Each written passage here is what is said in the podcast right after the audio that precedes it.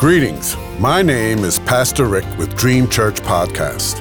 God has given me a yearly devotional on prayer from Genesis to Revelation, guiding you to read and to help you pray daily with a scripture reference, comment, and ending with prayer. May you be encouraged and walk closer to God, and I invite you to walk with me through this journey. In Jesus' name, amen. Today's scripture reference is for October 25th. Luke 2 and 14 says, Glory to God in the highest heaven, and on earth peace to those on whom his favor rests. Or peace on earth and goodwill towards men. Goodwill towards all. Today's comment. Starting and finishing our prayers with giving God all the glory is wise. God's glory and our victory is, once again, in our praise. Imagine being there for the birth of our Savior we can only offer up prayers unto God because of the birth of Christ. Oh, there are many religions where people pray to our God and to others' gods. But Jesus Christ himself said, I am the way and the truth and the life. No one comes to the Father God except through me. So if God, through His Holy Spirit, or through His Word, or through a neighbor or stranger, has revealed Jesus to you, praise God. Glory to God in the highest heaven. Jesus is peace on earth, goodwill toward mankind. We don't choose God, He chooses us. He loved us first. 1 John 4 and 10 says, This is love, not that we loved God, but that He loved us and sent His Son as an atoning sacrifice for our sins. Jesus was born with the purpose of growing up to die as the Lamb of God who takes away the sins of the world. This said by John the Baptist, Jesus' cousin, who even had to ask if Jesus was the one who was to come or should we expect someone else.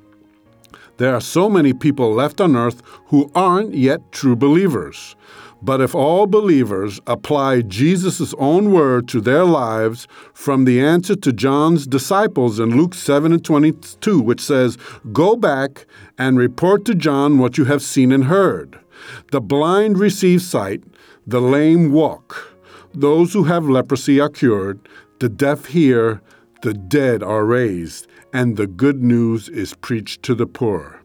Nothing has changed since then, may I say.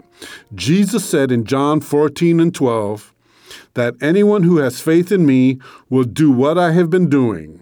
He will do even greater things than these.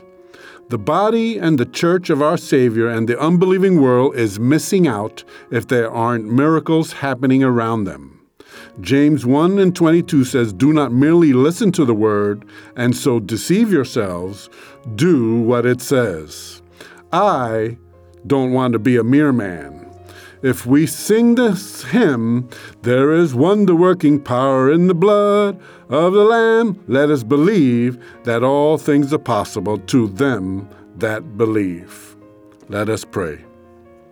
I do believe, Lord, help me overcome my unbelief, cried the man whose son was possessed by an evil spirit.